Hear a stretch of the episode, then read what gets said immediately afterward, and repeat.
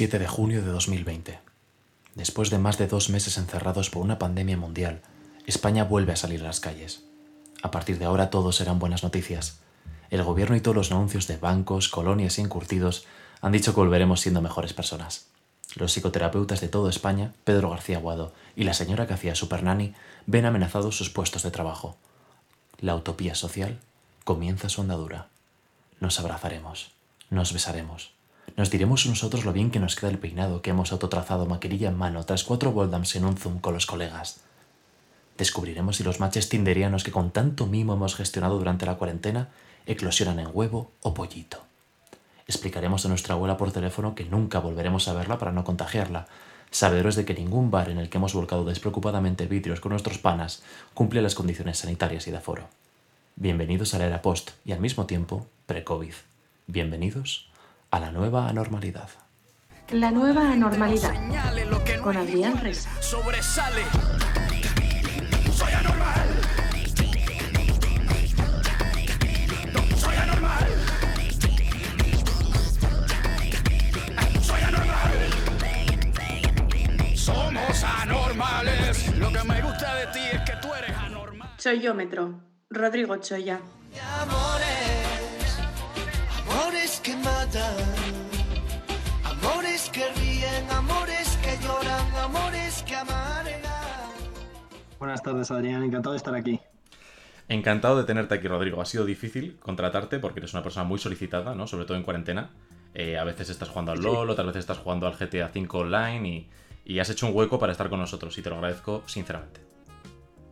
Efectivamente, Adrián. Muchas gracias, hombre. Eh, Rodrigo, ¿de qué nos quieres hablar hoy en la nueva normalidad? Pues Hoy os quiero hablar de la nueva normalidad justamente para los antifascistas. Bueno, cuando digo antifascistas me refiero a antisistemas. Sí, lo hemos hablado un poquito Eh, antes, ¿no? Que no diferencias muy bien antifascista de antisistema. Sí que lo diferencio bien. Lo que pasa es que antifascista puedo decir antifa, pero antisistema no puedo decir antisis, queda fatal. Claro. Parece que vas en contra del ISIS, ¿no? Sí, sí, sí, o antítesis, no sé, parece que me estoy confundiendo. Claro, Mejor. claro. Entonces, si mezclo alguna vez antifa, lo que quiero decir con antifa es antisistema, ya sé que no es lo mismo. Vale. Y eso, Pero- dejarlo claro. Pero el diccionario eh, Rodrigo Choya español, español Rodrigo Choya lo acoge todo y, vamos allá. Por cierto, Rodrigo, perdona, eh, ¿me estás hablando desde la catedral, desde de Burgos, desde algún silo? ¿Desde dónde me estás hablando con esa reverberación? Bueno, yo estoy en, en la capilla de la Catedral de Burgos y ahora mismo no hay nadie aquí. No sé si escucháis un eco, pero bueno, es normal, ¿eh? No os Sí, sí. La verdad que el eco espectacular. Eh, Rodrigo, pues nada, ahora ya que te habrás confesado, empieza a exponer tu, tu teoría, tu ideología, lo que tú quieras. Eres libre. Quiero decir un poco cómo, me vino esta idea. Y yo es que he estado teniendo muchos debates internos, no sé si os pasa también a vosotros. Y yo estaba caminando por el Prado, ¿vale? El primer día que pasamos a la fase 1 Ujú. y yo quedé con un amigo, que no se puede quedar con un amigo. Bueno, yo quedé con él. Eh, Rodrigo, estás, fuimos- estás, estás comentando ahora, bueno, est- est- estás haciendo, estás haciéndote eco y nunca mejor dicho, de una ilegalidad que cometiste en cuarentena, ¿no? Sí, sí, sí, eh, total, sí, sí. Continúa. No lo digo orgulloso tampoco, pero aquí hay que ser sincero. Eh, me encanta esa actitud. La de ser sincero, no la de pasarte la cuarentena por el forro de los cojones. Bueno, el caso. eh, entonces, eh, quedo con mi amigo y demás. Y bueno, pues íbamos por, por- por un paseo con muchísima gente. Es- De hecho, es el, el paseo del Prado y demás, que todo Dios iba al santo. Además, hacía una tarde que flipas, muy buena de primavera. Ujú. Y íbamos además caminando con una sonrisa de oreja a oreja. Descríbenos, descríbenos que- más de esa tarde. O sea, había un sol de primavera, sonrisas de oreja a oreja. ¿Viste algún pájaro? Sonrisa de ¿Viste.? oreja a oreja. O sea, tú, tú piensas que estuvimos eh, prácticamente dos meses en casa. En mi caso, no tanto, porque iba eh, a sacar al perro y a hacer eh, la compra. La verdad es que el día que hacía era de puta madre. Además, todo Dios estaba feliz, lo cual te hacía a ti un poco más feliz todavía, Y, y nada, eh, pues estaba, estaba yo caminando Vale. y de repente me encuentro con una persona, típico amigo con el que no tienes mucha confianza. Eh, de hecho, no le conoces casi bien, pero más o menos te lo ves venir. Esta persona Entonces, que, que te tienes que parar porque los dos os conocéis, pero ninguno os queréis parar. Y, sí, sí, y nunca mejor dicho, porque cuando yo le vi fue un saludo súper súper falso, en plan, súper quítate de medio. ¿Entiendes? Te entiendo. Pues eh, eh, el caso es que yo, ¿por qué digo que le veo venir? Pues porque este tío juzga mucho, ¿vale? O sea, se- no le conozco, pero es que no me faltan, no me faltan dudas.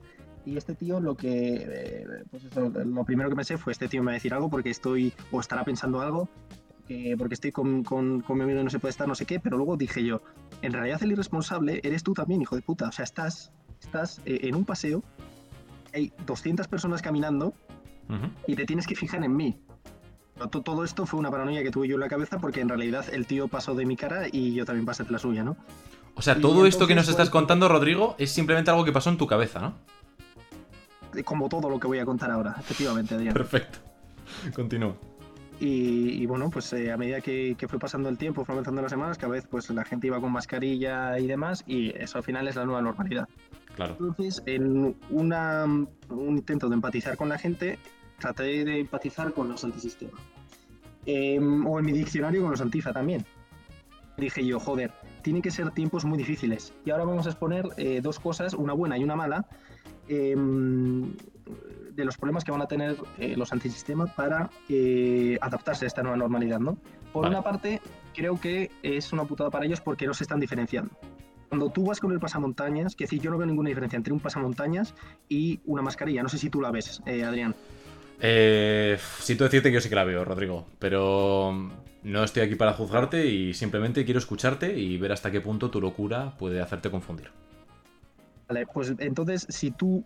Yo no veo diferencia porque al final la utilidad es la misma. Ti con una mascarilla no te reconocen el rostro facial eh, al 100%. Yo creo que, Rodrigo, Entonces- hasta que con una mascarilla no veamos gente atracando bancos, no es lo mismo. Bueno, bueno. Pero es mi opinión, ¿eh? Es mi tiempo. opinión.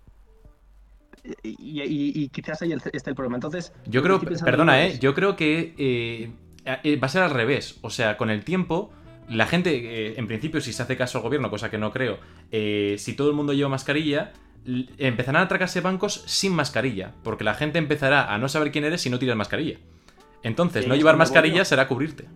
Oh, ahí es donde vas tú. Pero entonces. Entonces te estás identificando. Ujú, Estás vale. identificando. Te quiero seguir. te está poniendo en evidencia. Quiero decir, un antifascista que no destroza mobiliario público y se pone un pasamontañas eh, antisistema Vale. y se pone un pasamontañas para que no lo identifiquen, no es un verdadero antisistema. Entonces, por eso digo, la nueva normalidad va a suponer un cambio radical en las costumbres que se han venido dando eh, pues, en este colectivo, ¿no? Entonces, claro, eh, a lo que voy, punto número uno. Eh, pues no se están diferenciando actualmente. En, en la pandemia no se están diferenciando. Todo el mundo va con mascarillas. Eh, Vale que vayas con pasamontañas, con no sé qué, pero no te estás diferenciando. No te estás diferenciando. Punto número dos. Vamos a pensar cuando todo esto acabe. Cuando todo esto acabe, la gente se va a reír de ellos, porque les van a llamar que son unos antiguos, porque la pandemia ya pasó de moda y no se han enterado. Es verdad. Totalmente cierto. Es como Entonces- tener ahora mismo Metroflog. Efectivamente, o sea, o como tener tú en ti. Claro, imagínate. Sí, sí, sí, sí. Es, es como tener tú en ti, o como seguir usando Facebook, lo mismo. Claro. Es- Es que Facebook, si no tienes más de 50 años y por lo menos 3 o 4 visitas al urólogo, no tiene ningún sentido. No, no, no, no, pues lo mismo no va a tener para ellos esta nueva normalidad. Entonces, cuando todo esto acabe, les van a decir que si son unos antiguos, que si no sé qué, entonces, ¿para qué vas a destrozar mobiliario público poniéndote un pasamontañas y una mascarilla si la gente no te va a tomar en serio? Claro. Es que sin O duda, sea, sí, no sí. tiene ningún sentido.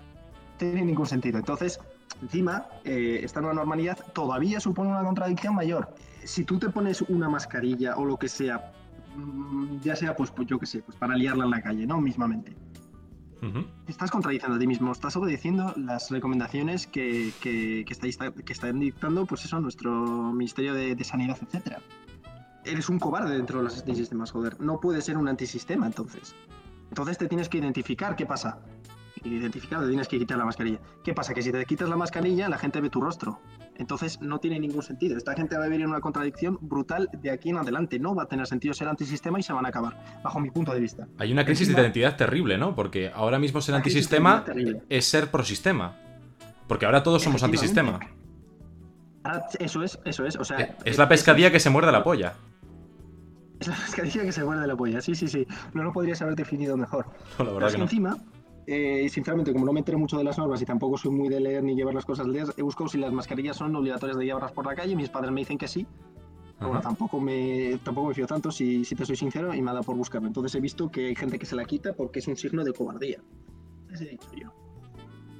Y si un antifascista ahora mismo se pone una mascarilla, está siendo un valiente, a la vez está, eh, digamos, eh, mm, obedeciendo al gobierno. Es decir, eso también es otra, eso también es otra contradicción, ¿no? la gente lo ve como cobardía, pero ellos son los valientes dentro de los cobardes y se la ponen. Pero por otra parte están defendiendo lo que, están obedeciendo lo que dice el, el Ministerio de Sanidad. Es muy jodido para ellos esta situación, muy jodido. Vale, imagínate que yo ahora mismo pues soy de un, de un grupo de antisistema eh, X. No, no sé cómo Tampoco, va. tampoco habría que Y tener mucha imaginación para eso. Sí, y tampoco mucha personalidad. Entonces, eh, como, como vengo diciendo, pues eh, generalmente, a pesar de que, de que, bueno, es un poco anárquico, mm, se rigen por patrones. Uno de ellos es el comportamiento anárquico en sí mismo. Entonces, ¿por qué no otro va a poder ser? No vamos a salir con mascarillas porque entonces les estamos dando terreno al gobierno. Estamos diciendo, eh, te respetamos, pero no tanto. Es un poco como ser de ciudadanos, ¿sabes? Y estás como en el medio, que si la derecha... No sé cómo explicarlo. Haciendo equilibrios, en el limbo. Eso es, más que nada como mm, estando en el sol que más calienta. Entonces yo creo que eso tampoco les conviene. Y claro, eh, me pongo yo en ese punto de vista, imagínate que se decreta que nadie lleve mascarilla. Y yo digo, ¿y si yo soy una persona que la lleva, ¿seré el antisistema, más antisistema dentro de los antisistema? ¿Seré el valiente dentro de los cobardes? Eh, Rodrigo, eh, sensacional eh, exposición, te lo digo de verdad, con el corazón en la mano. Eh, y digo con el corazón en la mano literalmente porque me lo he arrancado mientras he escuchado tu explicación. Cosa de familia no la tienes que escuchar. Lo capo con los capos y yo soy la mamá. Los secretos solo con quien puedas confiar.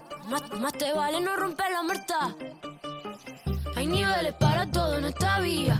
No jodemos con personas desconocidas. Ni un amigo nuevo, ni una haría. Ni un amigo nuevo, ni una haría. Ni un amigo nuevo, ni una haría. Ni un amigo nuevo, ni una haría. Nos quejamos de que los políticos nos escuchan, pero tú no quieres escuchar a tu padre cuando dice que bajes la tele porque no puede dormir. Está la peli muy interesante. Tampoco tu padre quiere escuchar al vecino cuando le pide que meta mejor el coche en su plaza de garaje para que no tenga problemas al pasar con el suyo. Eso requeriría hacer dos maniobras más. El vecino no entiende cuando el frutero le pide usar los guantes para tocar la fruta. Así es más difícil saber que aguacates están maduros. Y el frutero, a su vez, llega a casa y hace oídos sordos cuando su hijo le ruega que le lea un cuento. Está Pedrero en la tele y parece que Eduardo Inda tiene una exclusinda. Ninguno nos libramos de este torbellino de incomunicación, de este efecto mariposa del me la suda tres cojones lo que me estás contando. Que hablen y se pongan de acuerdo, decimos. Pero al mismo tiempo la canción que lo peta la radio es el nuevo tema de Rosalía, TKN, Tikeyen o Tekeno, Tekn. Muchos entraron al vídeo sin entender el título para luego darse cuenta de que no entendían la canción, ni el castellano. Y no me malinterpretéis, no hace falta que se entienda una sola palabra. Es más, seguramente si se entendiera lo que dice acabaría teniendo la mitad de reproducciones. Es mejor que cada uno escuche lo que quiera escuchar. Siempre ha sido así.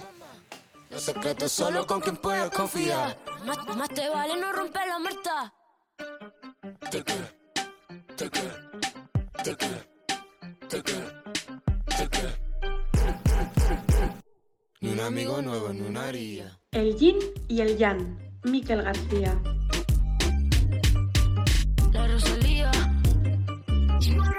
Ni un amigo nuevo, ni una haría. Se ha hablado mucho de que de la cuarentena vamos a salir mejores, ¿no? De que esto nos va a cambiar, nos va a hacer pensar diferente y todo esto.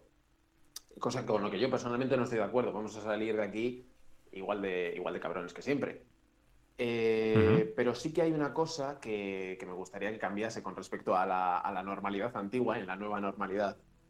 Eh, y es que está muy bien visto, pues saber de buen cine, ¿no? Y fliparte con el padrino y comentar eh, películas buenísimas, recomendárselas a los demás. Pero hay poca gente que recomiende películas diciendo, esta película que he visto es un verdadero truño, la tienes que ver. Hay gente que hace eso mucho, pero con, con ironía, ¿no, Miquel? En plan de, buah, yo esta lo- mala que te vas a reír un montón, o ese tipo de cosas, ¿no? En plan como con The Room en su día. Efectivamente, sí. Entonces, es una, es una actitud que yo me he encontrado estos días eh, y es algo que quiero que cambie, porque yo no entiendo que alguien te, te recomiende algo diciéndote es un truño y tú digas, pues no lo voy a ver. Yo estoy en contra de eso, totalmente en contra. Tú quieres vivir las dos experiencias, ¿no? Para saber, para regocijarte con lo bueno es necesario haber pasado por lo malo. Sí, y creo que la cultura en general, o, o cinematográfica, o, o a nivel de, de libros, de lo que sea, tiene que incluir un poco de todo, ¿no? No nos podemos quedar siempre con, con lo bueno. Hay que ir también al- a, a eso que se está descomponiendo, hay que probarlo. Ah, Es que yo defiendo mucho que solo conocer lo bueno significa perder el gusto por lo bueno, ya no saber diferenciar lo bueno de lo malo. Por eso es tan necesario escuchar este podcast. Pero ¿qué pasa? Que a veces, hurgando en lo malo, te encuentras joyas. Esto es un poco, no sé si conoces el meme este de eh, viene buscando cobre y encontré oro. Sí, sí, sí, hombre, claro que lo conozco. Sí, No pues- soy boomer. Pues yo, eh, durante eh, esta cuarentena, bueno, pues he estado eh, hurgando mucho en los catálogos de Netflix, de Amazon Prime, bla, bla, bla. Ujú. Y he encontrado algunas maravillas que, que os quería traer hoy. Pero claro, esto es, esto es un- una selección un poco personal, ¿no? Porque yo, al final, cada uno es un poco fruto de las experiencias que ha vivido. Y yo, durante mi adolescencia, eh, tuve un ídolo que era, era un señor que, que se llamaba David Millán. Uf, Eh, lo conozco, perdona que salga ahora mismo un poquito del programa. Conozco tu obsesión por él. Este es un hombre que escribió un- una novela que nunca llegué a leer, eh, que se titulaba Papá Noel de las Galaxias. Y hay una cosa que me apena mucho, que es que lo he buscado en internet eh, recientemente y ya no hay rastro ni de David Millán ni de Papá Noel de las Galaxias, cosa que por otra parte la verdad que no me sorprende demasiado. ¿Cuál era- s- eh, ¿Podrías resumir un poquito para nuestros oyentes la sinopsis de Papá Noel de las Galaxias? Yo creo que el título lo dice Te bastante claro, pero... Estoy bastante confuso porque era, era una trilogía, Papá Noel de las Galaxias. David Millán forjó mi gusto por, por las cosas random que se unen repentinamente, ¿no? Entonces yo, dentro de, de lo que he visto... esta- Cosas, esta perdona, con, cosas random que se unen re- de repentinamente, ¿te refieres a la Zoe John Beef? Por ejemplo.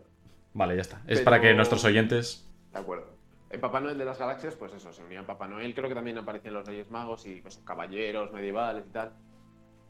Y, y eso me influyó mucho, ¿no? Y entonces eh, yo ahora me dices que una película es completamente random y yo me tiro de cabeza. De todas las películas que he visto, hay tres que me gustaría mencionar, que no voy a entrar mucho en su, en su argumento porque no me gustaría destripar eh, de qué van a nadie que no las haya visto todavía. Nos vas a hacer una especie de sinopsis comercial, ¿no? Sí, un poquito.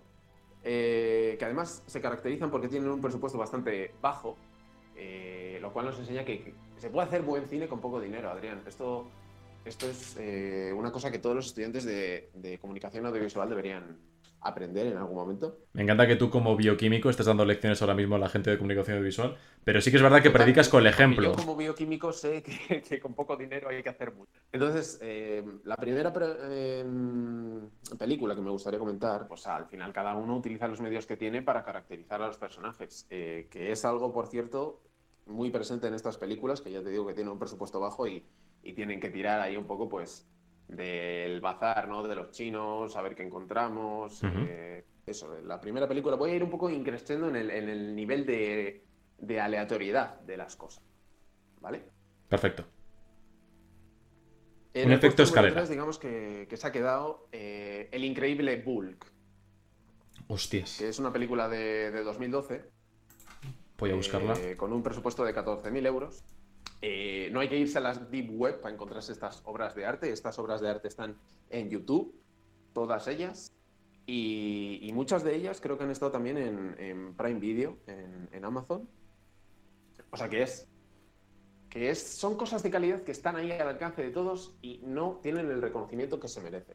Y, entonces y- increíble recogiendo lo que dices tú de que no reciben el reconocimiento que se merece, el- tengo delante ahora mismo la ficha de Film Affinity, tiene un 2,6. Así que, efectivamente, no tiene el reconocimiento que se probablemente es la merece. que más tiene.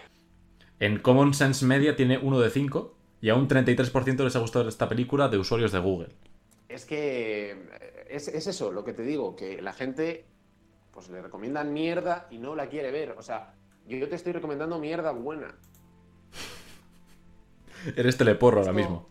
Uno de los, de los comentarios de YouTube, que, del vídeo en el que lo vi, decía que era la primera película que se había rodado íntegramente en Microsoft Paint.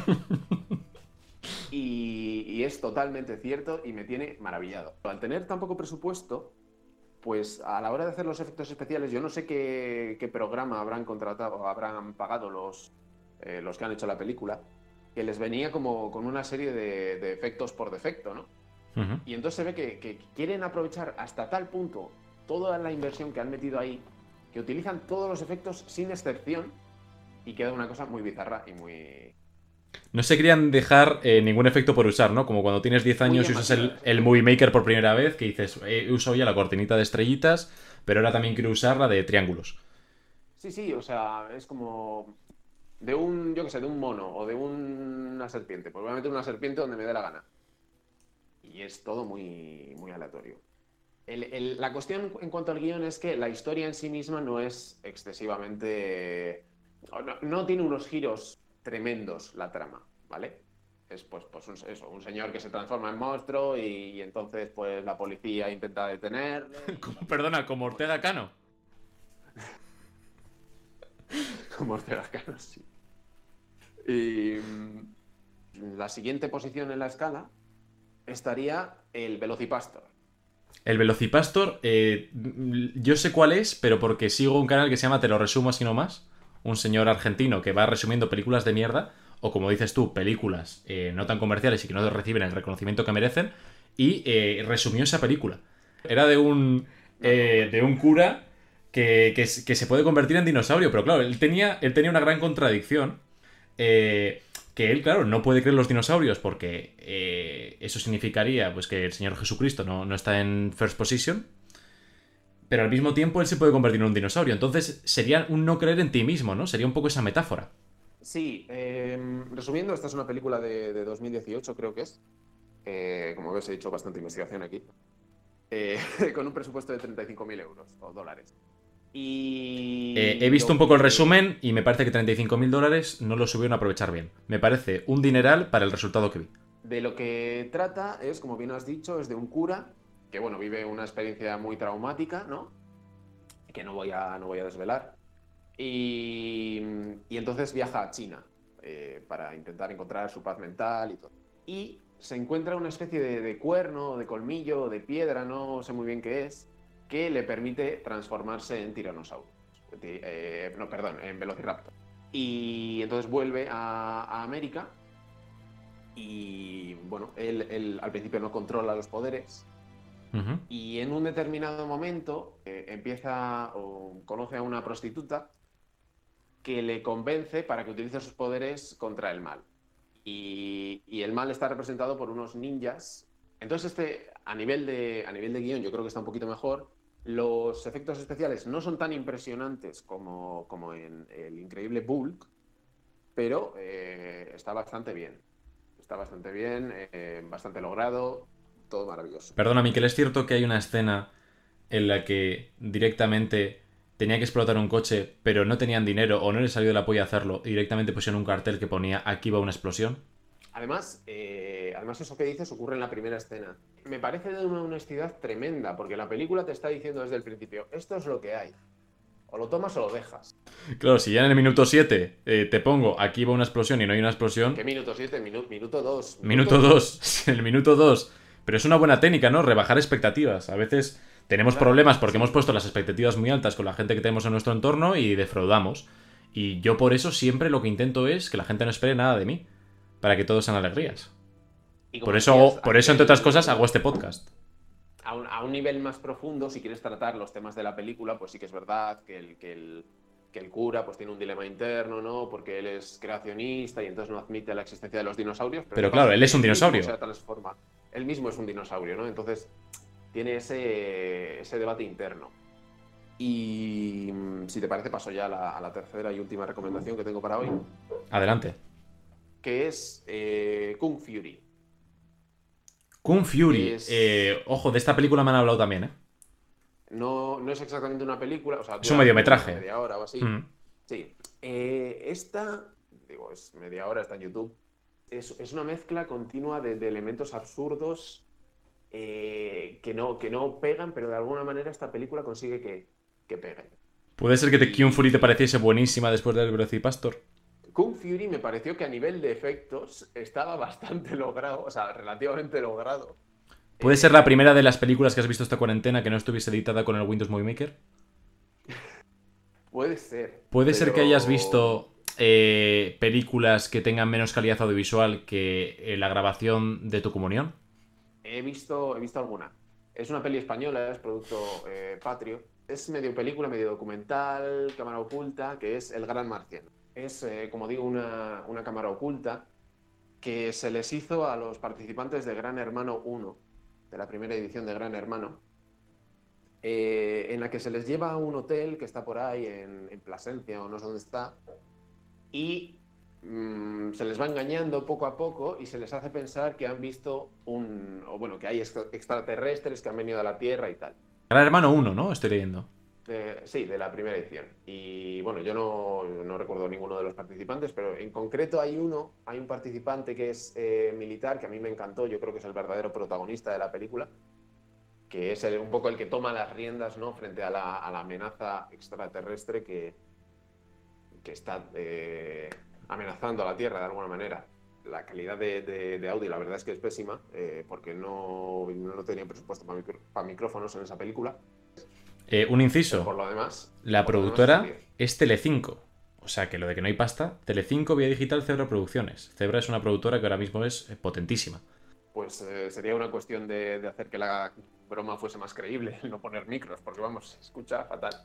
Eh, bueno, Miquel, repaso ahora mismo todas estas películas, por favor. Pues muy brevemente hemos comentado El increíble Bulk, en inglés de Amazing Bulk, Velocipastor, y Kung Fury. Y por otro lado, El Gran Marciano. ¿Cómo lleva? Mira, ¿cómo te has llevado? Escúchame, yo estaba aquí. Sí. Yo estaba abajo. Sí. Porque resulta que me venía a subir para arriba. Sí, ya, ya te Porque de abajo sube una para arriba. ¿Y por qué no subió por la escalera? Escúchame, he entrado por la puerta del portal y nada más entrar. Sí. Nada más entrar, yo le tengo que decir al presidente que se deje de tanto temple y más pintura plástica. Ni puta gracia. Daniel, gracias. hablando bien, no hubiera yo tardado tanto. Pero nos hemos llevado una hora y media de lo mal que te estábamos poniendo. Porque no se puede peor, vamos, no se puede hablar peor la Chari ni de ti, porque como diste que tú... ¿De dónde nos hablas? Desde Benicassim, ¿verdad? Benicassim. Provincia creo que de Castellón. Efectivamente. Sí, ¿no? Sí. Muy cerquita del aeropuerto de Castellón, por cierto. Creo que es sí, que uno de los mejores aeropuertos de España. 100% recomendado. Lo que, no es, lo que no sé es cómo el aeropuerto de Castellón no ha tenido ya un concierto de Lady Gaga o algo, porque como espacio abierto donde meter gente y hacer una rave del copón es cojonudo. Yo no descarto que el FIB algún año sea ahí. En plan de que vueles directamente al aeropuerto de Benicassim, ¿sabes? Que el 80% del FIB son, son, son guiris, son gente de fuera, entonces aterrizan directamente al FIB del tirón, sin salirle del aeropuerto. Te bajas en la terminal y ale, para el FIB. Me parece una solución cojonuda y se lo dejamos ahora mismo a, a los responsables de- del FIB. Lo dejamos ahí, Mm. pues si lo quieren organizar de tal forma. Daniel, ¿de qué nos quieres hablar hoy en la nueva normalidad? Bueno, yo he descubierto una cosa en esta nueva normalidad. Ujú. O sea, hace poco me pues, he tenido un periodo en el que no he tenido internet en casa y pues he tenido que tirar de, de la antigua De pajas del- con imaginación. Perdón, Sí, eh, no, te he cortado. no. De zapping. O sea, he Vale. hecho zapping. Vale, ¿Sabes vale, lo vale. que es zapping? Esa, esa cosa que hacía la gente que ahora tiene 35 años cuando decía, uy, qué aburrido estoy, voy a hacer zapping. Y encontraban algo por lo que ver. Bueno, pues ahora no se encuentra. Ahora se hace lo mismo, pero no se encuentra nada. Y en una de estas he encontrado un canal de televisión que se llama CGTN Español, que es un canal, yo creo que es de eh, es del gobierno chino. Vale. Se utiliza para hacer propaganda en español de China.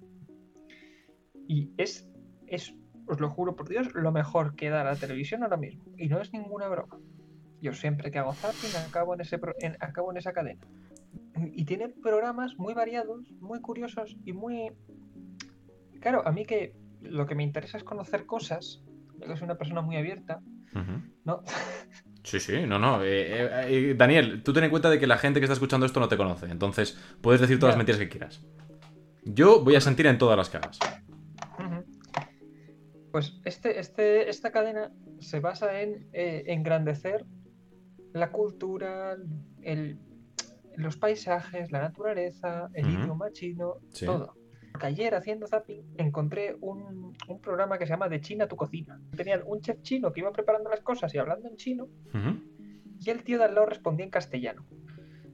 Cuando el tío que hablaba en castellano respondía, tenía eh, subtítulos en chino y cuando el tío chino hablaba, tenía subtítulos en castellano. Era muy raro. El tío que hablaba, en castellano también era chino. Me entiendo que está grabado en China, pero bueno, lo supo. Entonces era muy gracioso. Eh, Entonces era muy, era, era- era muy gracioso porque te hacen como ese programa, una especie, es una especie de Carlos Arguiñano asiático. Es el tío que habla en castellano, hace chistes. Vale. Tipo, ah, eso está cortado como fibra óptica, jaja. Perdona, Daniel, me habías avisado de que ibas a hacer un acento chino realmente horrible y te has quedado corto. Y lo, lo he conseguido, ¿eh? Sí, sí, no, totalmente. No, Siempre luego- superando las expectativas. Y claro, como el otro no lo entendía, pues el chiste quedaba en saco roto, pero yo me reí en casa. Yo creo que es lo que esperan, ¿no? Que te rías y digas, ¡ay, qué graciosos son los chinos! son- Voy a invertir en China. Entonces, luego el, el tío que era, habla en castellano, de repente dijo, pues ahora voy a hacer receta yo solo. Y yo, ah, qué bien, para hacer una receta solo. Hizo una especie de San Jacobo de setas que me pareció magistral. Como un cachopo. sí, como un cachopo de setas. O sea, era como una especie de mezcla de. Vamos a hacer un plato que es como muy español, que es el cachopo, muy asturiano, pero le voy a hacer de setas, que es esa mierda de jamón yo- de York y. Ah, bueno, pero hay que diferenciar, eh, Daniel, perdona que aquí salte y te corte, pero hay que diferenciar muy bien lo que es un San Jacobo de lo que es un cachopo. O sea, el San Jacobo es una puta correcto. mierda, pincha en un palo, que es puto jamón de york con queso. Y luego el San Jacobo es un regalo que, no- que nos trajeron los dioses y que hay una persona en Asturias que lo recogió y lo dio a entender al mundo. Y luego hizo un postre de, de, de- de té verde o algo así. No sé, una, una especie de gelatina de té verde que el tío hacía. ¡Ah, gelatina, muy gelatinosa! Luego la tocaba y, y se meneaba en plan de. Seguimos hablando de muy- postres. Sí. Para el que se conecta ahora, estamos hablando de postres. Entonces me hizo mucha gracia. Y acto seguido terminó ese programa con un hasta la próxima. Y acto seguido hicieron. Hay que tener mucha fe eh, para después de ese programa decir hasta la próxima. Sí, sí, o sea, hasta la próxima, pero igual, ¿sabes? Lo pongo ahora y está el mismo tío haciendo la misma receta. O sea, Esta hasta la próxima suena cuando en UPyD acaba una reunión y dicen, bueno, nos vemos la semana que viene. Claro, pero bueno, a nos ver. veremos, nos veremos. nos veremos, nos veremos, ya. Claro, claro. Y luego ya hacían el repaso de ese vídeo, al típico, ah, vamos a repasar el vídeo, vamos a ver el vocabulario. Vocabulario. Té, cha, café, café. El sueño del señor oso, Y yo, hostia, qué de puta madre. Gracias por este vocabulario chino, que por supuesto no me quedé con cómo se decía. Yo me habría quedado solo con esa, porque, joder, la gracia está en acordarte de cosas que nunca vas a usar. Yo, por ejemplo, sé decir volar una cometa en alemán, Drachen Lassen, pero no sé saludarte. No sé saludarte. ¿Sabes el- También sabes el Padre Nuestro en alemán. Es verdad, falta un Himmel que de Dynamite Cometa Imperial, Pero claro, yo no me quedé con eso porque me quedé como muy. O sea, me quedé en shock, me quedé tan en shock que no aprendí nada. Pero claro, perdona, o sea, me sé el padre nuestro alemán porque volvemos a lo que he dicho antes. Son cosas que nunca voy a decir en la vida. O sea, es que es más probable que diga a un alemán, ¿quieres ver una cometa? que quieres ir a, a decir el padre nuestro. Es muy probable que diga lo de la cometa antes. O sea, ¿tú crees que este programa, Daniel, por recapitular un poco, es una especie de disculpa eh, por el coronavirus? Me refiero, han dicho, bueno, vamos a entregarles esta maravilla audiovisual para que, para que, para, para No, que estén que gozosos, para que estén contentos. Es propaganda, ¿no? O sea, simplemente poner el gobierno chinos ahí y cuando eres chino lo ves porque te hace gracia y te recuerda a tu país y cuando eres español lo ves porque te hace gracia y encima dices, ay, qué majos los chinos. ¿No, no crees que sea un- una maniobra para conseguir que la gente vuelva a viajar a China de turismo, como lo que está haciendo ahora mismo la Generalitat, eh, haciendo un anuncio en plan de a las diversas eh, autonomías de España, mandar el mismo mensaje que mandaba de Conoce Cataluña pero sin esteladas? Ah, Anuncio, eh, paréntesis, Cataluña Edit. O sea, me, me- flipa ese concepto, ¿no? Como si fuese un remix de DJ Tiesto, han dicho, bueno, pues para la gente de Ciudad Real vamos a quitar la estelada, vamos a quitar aquí todo eso y vamos a, vamos a poner simplemente la Sagrada Familia. Sí, sí, sí. Ah, me parece más que correcto, pero yo creo que este, este programa lleva el suficiente tiempo emitiéndose en España, porque esto ya lo había visto yo alguna vez que había venido a Madrid. Tienen cosas muy, muy curiosas, también tienen telenovelas chinas dobladas en español latino. Uf. Y sin cambiar los nombres ni nada. Café para muy cafeteros, ¿eh? He visto el de la cocina, he visto una telenovela china eh, doblada al español latino ¿Vale? y he visto un programa sobre, eh, sobre la garganta, ¿cómo se llama? Eh, la presa de las tres gargantas, que es la presa más grande del mundo y tal. Que cuando la construyeron fueron tan bestias que pararon la Tierra unos milisegundos. Eh, vale, y ahora ya por acabar con esto, Daniel, eh, una review rápida. Eh, ¿Recomiendas de verdad a la gente que se vea esto o es simplemente una broma?